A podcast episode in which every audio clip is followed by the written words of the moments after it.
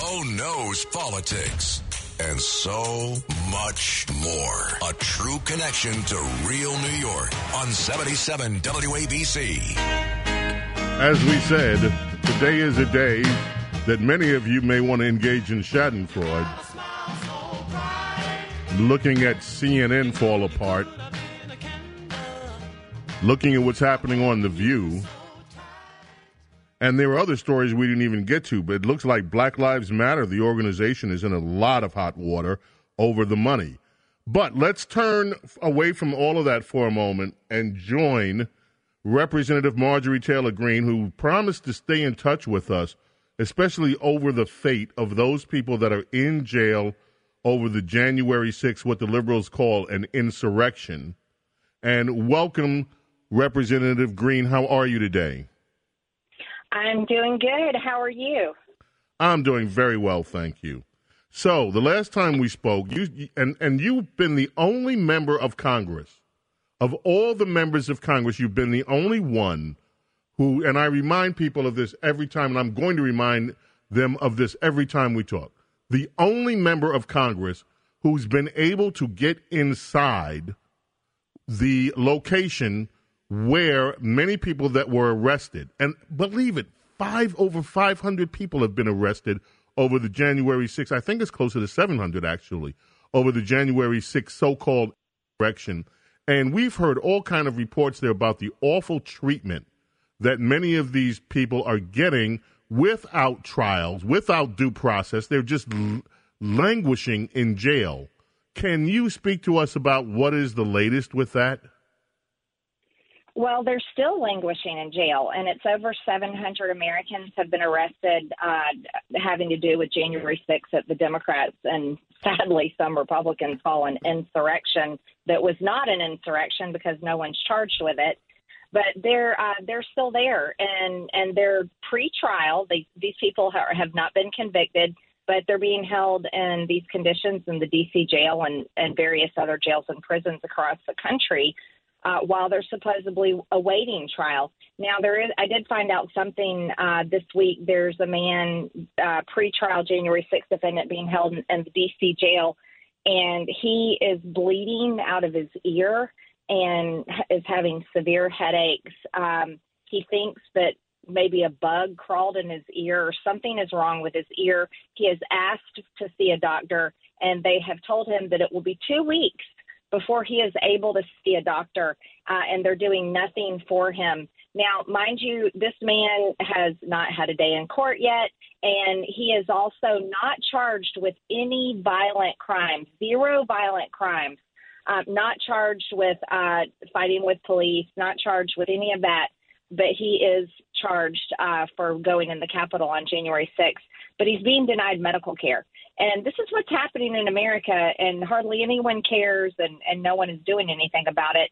Um, my plan is to go back over to the DC jail this week and demand to try to go in. They usually won't let me in, and demand medical attention uh, for this man in jail.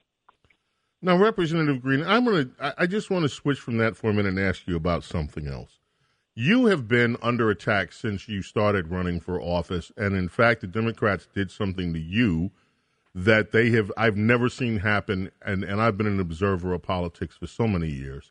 And that is to strip you of your your committee uh, standings. And I wonder, are you looking forward if the Republicans are able to take the House back? Kevin McCarthy the other week said that, you know what, what they did to Representative Greene, we're going to do to some of the Democrats that have been outrageous. Do you expect that that do you expect that to happen if Republicans win the House back? I do expect it to happen. That's what Kevin McCarthy said he will do if he becomes Speaker of the House. And I think it needs to happen. Uh, Eric Swalwell, who had a sexual relationship with a Chinese spy, serving on the Intel Committee, that is just such such a failure, such an insult to our country. We have Ilhan Omar, who is is widely known as an anti-Semitic, extremely against Israel. She committed marriage fraud and married her brother. That needs to be investigated, and she should be kicked off of her committees. Um, and there's many others. Adam Schiff, a known liar, uh, that led the Russian hoax and and spent I don't know what 35 million American taxpayer dollars in that witch hunt, and now is participating in the second witch hunt, the January 6th committee. These are people that don't deserve committee assignments, and yes, I, I expect Kevin McCarthy to do that, um, and I I want to see it done. Also, you just mentioned the Russian hoax. There's news today that the um, the investigation, John Durham has said that the DOJ has been withholding information about this Russia scam, and that leads me to even a larger question. And here is the question for you: Are you and are what is the mood of you and and the Republicans that you talk to, and you may even talk to Democrats about this? I don't know. Here's I have been concerned. No, I've been angry about this for for for years now when the FBI investigated Hillary Clinton, and she did, there's no question that Hillary Clinton broke the law. And she used her private email servers to communicate not only government information, which against the law, but classified information. Never held accountable. The FBI could never find those emails. The FBI could never get to the bottom of what happened with Fast and Furious the FBI could never get to the bottom of so many of the scandals that de- that Democrats are involved in. Yet, with this January 6th business, as you mentioned earlier, they were able to, in a matter of months, to put together the resources to go out using sometimes Facebook, social media, and round up over 700 Americans, put them in jail. And look, I'm not defending anybody that went in and committed violence or did anything that broke the law. I will not defend it. However, if the FBI can have the resources to do this, why do you think our Department of Justice and FBI can't get to the bottom of scandals like Hunter Biden and what happened in the Ukraine, like Nancy Pelosi's son, and what's going on with six investigations? Why do you think that the American public never gets the same kind of response from the FBI and the Department of Justice as they do when there are people on apparently the hated list that would be Republicans involved? Well, I think that's an excellent, excellent question, Bo, and I stand with what you said. I'm uh, completely against any violence in our country. January 6th, the Antifa, BLM riots, all of them. But no, the, what you're pointing out is the FBI. They can get to the bottom of these things, like what's in Hunter Biden's laptop. Laptop. Well, we already know where Hillary Clinton's emails. Well, WikiLeaks was able to find them. But they can and they're capable of doing all this stuff, but they don't do it because they're more interested in being a political operation than than actually doing the job they're supposed to do as being law enforcement and and and prosecute and investigate criminals. They would rather go after parents uh, that are upset at their school boards than than go after um, you know the real people that are, that are committing the crimes against our country. They'd rather go after Americans that and grandmothers that walked around in the Capitol on January 6th and and make sure people are held in jail to, and treated like political prisoners than actually do their job and serve serve the American people and their interests. So, no, what we need to do in Congress is we need to hold them accountable. The FBI and the Department of Justice needs to be held accountable, and Congress is capable of doing that because we're the ones that actually fund them. And so, if we're going to write in our budgets and fund these organizations, we need to investigate them first find out why they aren't doing the things they should be doing, who is the problem involved, who is in leadership that is that is actually going after Americans instead of going after criminals, even if they're elected criminals. We need to find these people. They need to be held accountable, and then we need to adjust the type of funding that we do with the FBI and the Department of Justice. One final question for you, Representative, and we will stay in touch. And we are anxious to hear from you again and again and again. And as long as these people remain in jail, we want to hear from you and beyond. But especially on that, we want to know here what's going on with this situation. But I do have a final question for you, I, and it concerns the media in this country.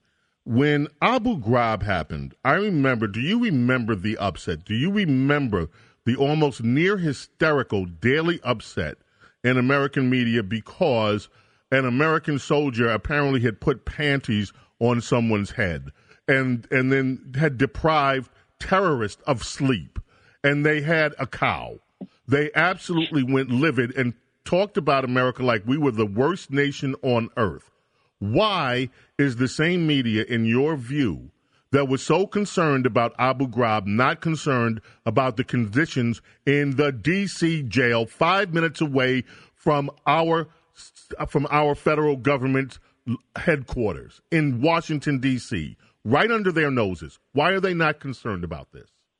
Yeah, that's the outrage. I mean, you said it perfectly. When we're more concerned about Islamic terrorists and how they're being treated at Gitmo, uh, then we are concerned about pre-trial uh, Americans being held in the D.C. jail, then our American media is failing on their job. You know, freedom of press is such a wonderful gift and, and a wonderful freedom that we have in, our, in this country, but the American media abuses it, and they are nothing but a propaganda machine for the left.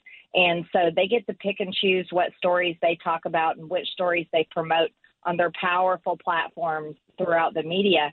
Uh, but what they don't do is they don't actually use the freedom of press correctly uh, to inform Americans about things that are actually happening that Americans care about.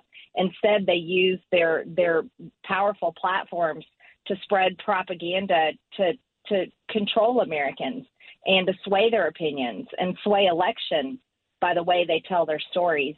And so I don't believe they deserve that type of protection. If they're going to be propagandists and liars in the media, then they don't deserve the protections that they have.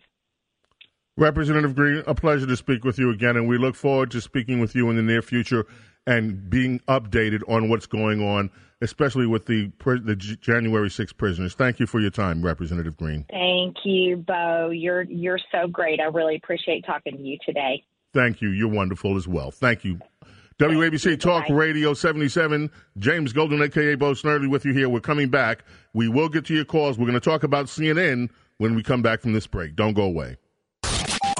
Station built just for you. Entertaining talk, information, and New York opinions. That is 100% on target. The world famous and American original. Talk Radio 77 WABC and WABCRadio.com.